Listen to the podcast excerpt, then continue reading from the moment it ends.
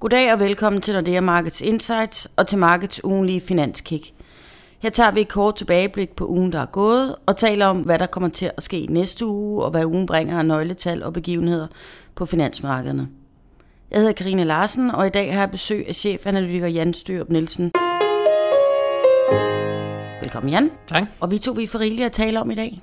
Det må man sige. Ja, man kan roligt sige, at det har været en højdramatisk uge, og med en noget overraskende og ret overbevisende sejr til Trump som USA's næste præsident. En afgørelse, som gjorde meningsmålinger og nogle eksperter spurgte om til skamme, må man sige. I første omgang, der, skete, der skabte vilde udsving på finansmarkederne, men altså, det var temmelig kort vej, må man sige. Og det var overraskende. Hvad, øh, hvad sker der? Altså op til at tale vi om, at det ville være kæmpe ravage, hvis Trump vandt mm. og sådan noget, og nu så face det helt ud, eller hvad? Jamen, det var rigtigt. Der, er jo, der kom jo faktisk to overraskelser øh, med det, der skete i USA. Det første var jo, øh, som du nævner, at Trump overhovedet vandt øh, stik mod alle meningsmålinger. Reuters var aftenen før ude med en, øh, med en helt øh, spritny analyse, hvor de, hvor de sagde 90% sandsynlighed for, at Clinton ville vinde valget. Ja. Øh, og det var bare en blandt mange, der ligesom havde sagt, det var Clinton. Øh, så det var sådan den første overraskelse, at det rent faktisk var Trump, øh, der vandt valget. Den anden overraskelse, det var så, at den markedsreaktion, vi fik efter Trump, lige, lige da man sådan begynder at, at få de der afgørende svingstater hen over natten dansk tid, jamen der får vi sådan set den markedsreaktion, som, som vi og sammen med mange andre havde regnet med. Det her aktierne nede, mm. øh, faldende risikovillighed, ja. øh, lidt panik, ikke helt så slemt som Brexit, men noget af det samme, ligesom som vi så med Brexit, øh, grænsende til panik på, på de finansielle markeder.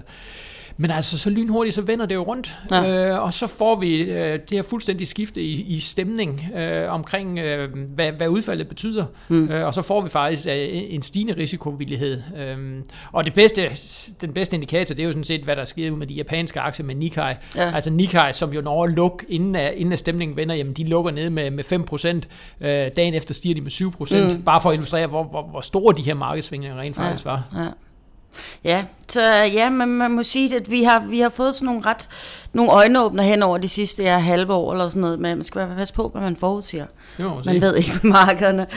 For mig der virker det lidt som om, at nærmest hans vindertal gjorde udslaget. Da han kom på der, så ligesom, altså, så, så ligesom der kom ro på igen. Der, mm. Tror du, det har sådan nogen i virkning, at folk tænker, ja. måske, altså han er, han er måske ikke så, det han siger, skal man måske ikke lægge så meget i, at han virkede sådan mere forsonende. Jamen det er helt sikkert, det var, det var faktisk lige, øh, lige præcis på det tidspunkt, at stemningen sådan for alvor begyndte at vende til, til sådan det mere positive.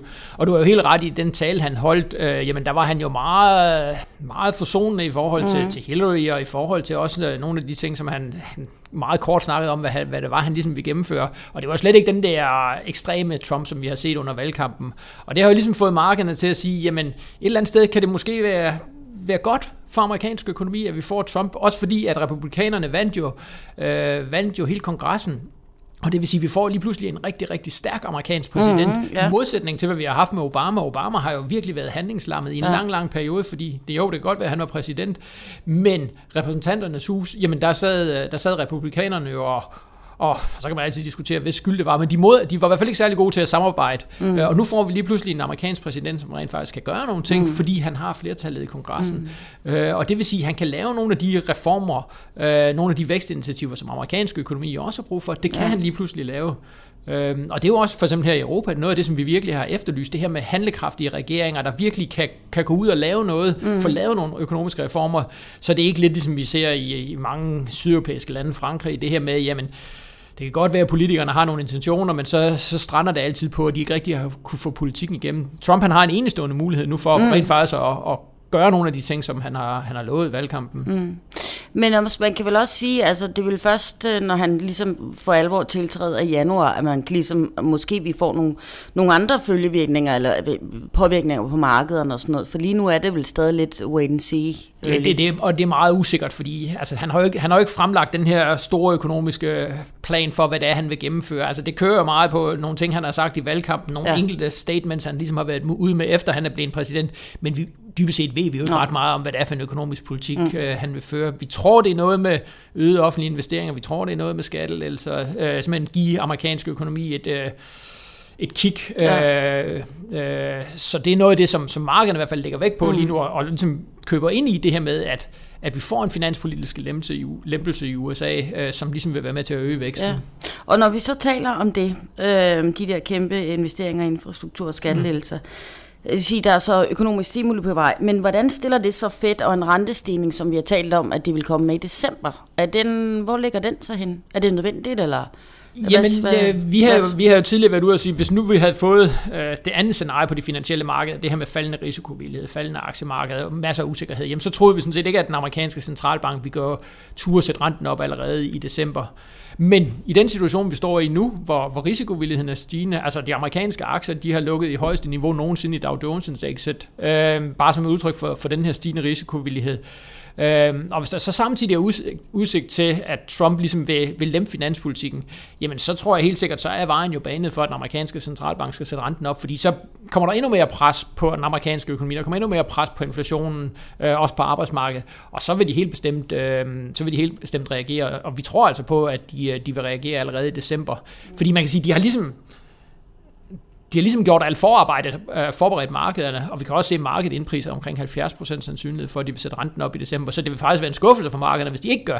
Okay. Øh, og derfor tror jeg helt sikkert, så vil de, de vil bruge det her vindue til at, til at gøre det, fordi de har, de har et eller andet sted længe haft lyst til det.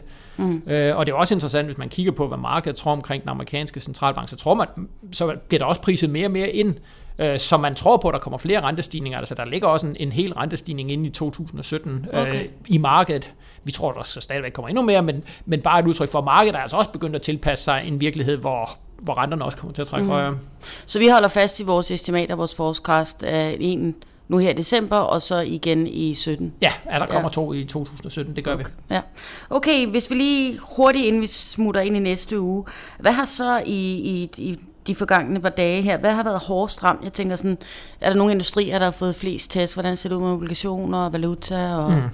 Altså det, der ligesom har, har med, i de helt overordnede linjer, det er, at vi har set stigende aktiemarkeder, vi har set meget, meget kraftige stigninger øh, på renterne, og så har vi set en stærkere dollar. Det er ligesom de, de hovedtendenser. Og hvis du går ind og siger, hvad er det så for nogle industrier, der, der har nyt godt af, af science of Trump, jamen så er det jo ikke overraskende. Det er selvfølgelig øh, olieindustrien, som, som jo et eller andet sted... Øh, har fået, har fået et boost af, af det her med Trump, men altså også noget som de finansielle aktier øh, har, har virkelig trukket højere, fordi renterne er steget, fordi rentekurven er blevet stejlere, noget som jo virkelig er med til at, at hjælpe indtjeningen i bankerne, så bankaktierne har også haft nogle, øh, nogle rigtig gode dage øh, efter Trump.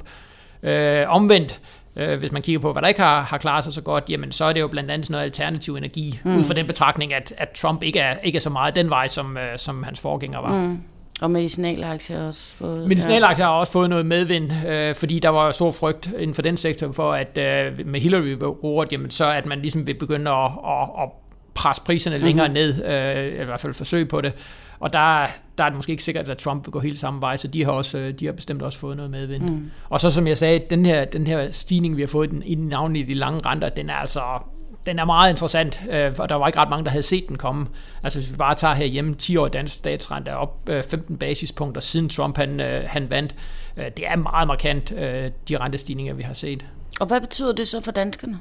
Jamen et eller andet sted betyder det jo, at, øh, at vores boliglån bliver en smule dyrere. Øh, de her ekstrem, ekstrem lave renter, som vi har haft, er måske øh, er på vej til, ikke at jeg tror, at de kommer til at eksplodere i opadgående retning, men i hvert fald, vi skal til at vende os til, at renterne stille og roligt begynder at, at, at, at trække lidt højere. Mm-hmm.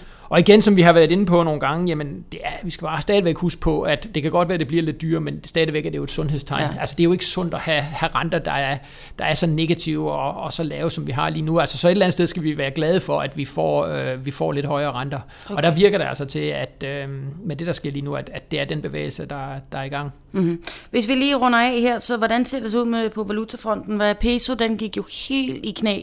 Ja, uh, hvordan, det er klart. Den øh, mexikanske ja. peso er nok den, der har været allerhårdest ramt. Mm. Øh, og det er selvfølgelig klart med de ting, som Trump har været i forhold til, til Mexico. Nu må vi se, hvor meget af det han rent faktisk får gennemført, men ja. det er klart lige umiddelbart, der er det jo ikke noget, der er, der er øh, specielt positivt for den mexikanske peso. Omvendt må man jo også sige, jo, det kan godt være, at, at valutaen er blevet svækket så kraftigt, men omvendt så giver det jo også de meksikanske virksomheder noget konkurrenceevne. Mm-hmm. Og et eller andet sted, altså selvom det er lidt bizart, så gør det jo faktisk, at de meksikanske virksomheder får endnu nemmere ved at konkurrere mod de amerikanske virksomheder, så de i princippet kan sælge deres varer billigere. Og ja. det, var, det var nok ikke lige det, Trump han... Nej, det var nok ikke, ja.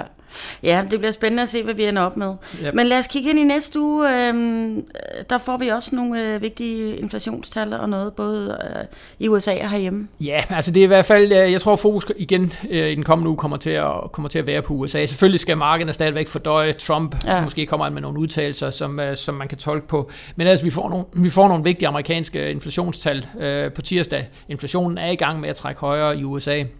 Kommer formentlig op på... Øh, på noget i retning af 1,6 procent, det højeste niveau i, i to år. Og igen, Grunden til, at vi fokuserer så meget på inflation, det er jo fordi, at inflation er det allervigtig, den allervigtigste parameter for den amerikanske centralbank. Så når inflationen stiger, jamen, så er der også større sandsynlighed for, at de vil, de vil sætte renten op. Okay. Så det er vigtigt, og så er det vigtigt at holde øje med, med Jellen, den amerikanske centralbankchef. Hun skal tale på torsdag. Øh, der har været meget fokus på, på Jellen, også i forhold mm. til Trump. Ja. Øh, og, og der er mange, der spekulerer i, at Jellen hun bliver i hvert fald ikke genvalgt som amerikansk centralbankchef i 2018, at han vil, han vil hellere have sin egen øh, mand ind i den amerikanske ja, centralbank. Ja, eller hun går selv, ja. Jamen lige præcis, eller hun ja. måske, eller det tror vi så ikke, altså vi tror, hun bliver til 2018, hvor okay. hendes periode udløber, men hun får den ikke forlænget. Øhm, og, så der bliver meget fokus på Jellen også, hvor, hvor meget, hvordan vil hun ses i forhold til Trump og alle de her ting. Altså, det bliver rigtig, rigtig spændende at høre hendes tale på, på torsdag. Mm. Så det er bestemt ved at holde øje med. Og så øh, er der også nyt fra den danske økonomi. Ja, vi får også øh, danske BNP-tal for tredje kvartal. Danmarks Statistik har prøvet at være lidt hurtigere den her gang med at, at, at lave nogle beregninger på, hvordan, hvordan væksten udvikler sig.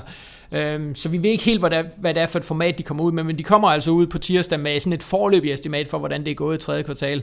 Og jeg er altså lidt bange for, at det ikke er specielt øh, opmuntrende læsning. Øh, okay. Nøgletallene, vi har fået fra tredje kvartal dansk økonomi, har ikke været specielt gode. Øh, detaljtallet har ligget fladt, forbrugertilliden har været faldende eksporten har ikke rigtig, øh, har ikke rigtig rykket sig ud af stedet. Så vi skal nok forberede os på, at, øh, at det kan blive et halv, halv, halvtrælstal, vi får okay. øh, for væksten i, i tredje kvartal. Og det er ikke noget, der er typisk for tredje kvartal? Ja, men altså, vi, har, vi, øh, havde jo et rigtigt, vi har haft et fornuftigt første halvår, både øh, solid vækst i første kvartal og anden kvartal, og det er altså desværre bremset op. Okay. Øhm, jeg tror så og håber meget på, at vi får lidt mere medvind, når vi kommer ind i 2017. Også med, altså vi kan jo se, det er jo ikke, altså hvis vi kigger på væksttallene for Europa, eller for resten af Europa for USA, så, så har de jo faktisk været rimelig fornuftige for tredje kvartal, så Danmark øh, skiller sig lidt ud desværre i, i den negative retning. Okay. Godt, vi forventer at se, hvad der sker. Tak skal du have, Jan. Selv tak.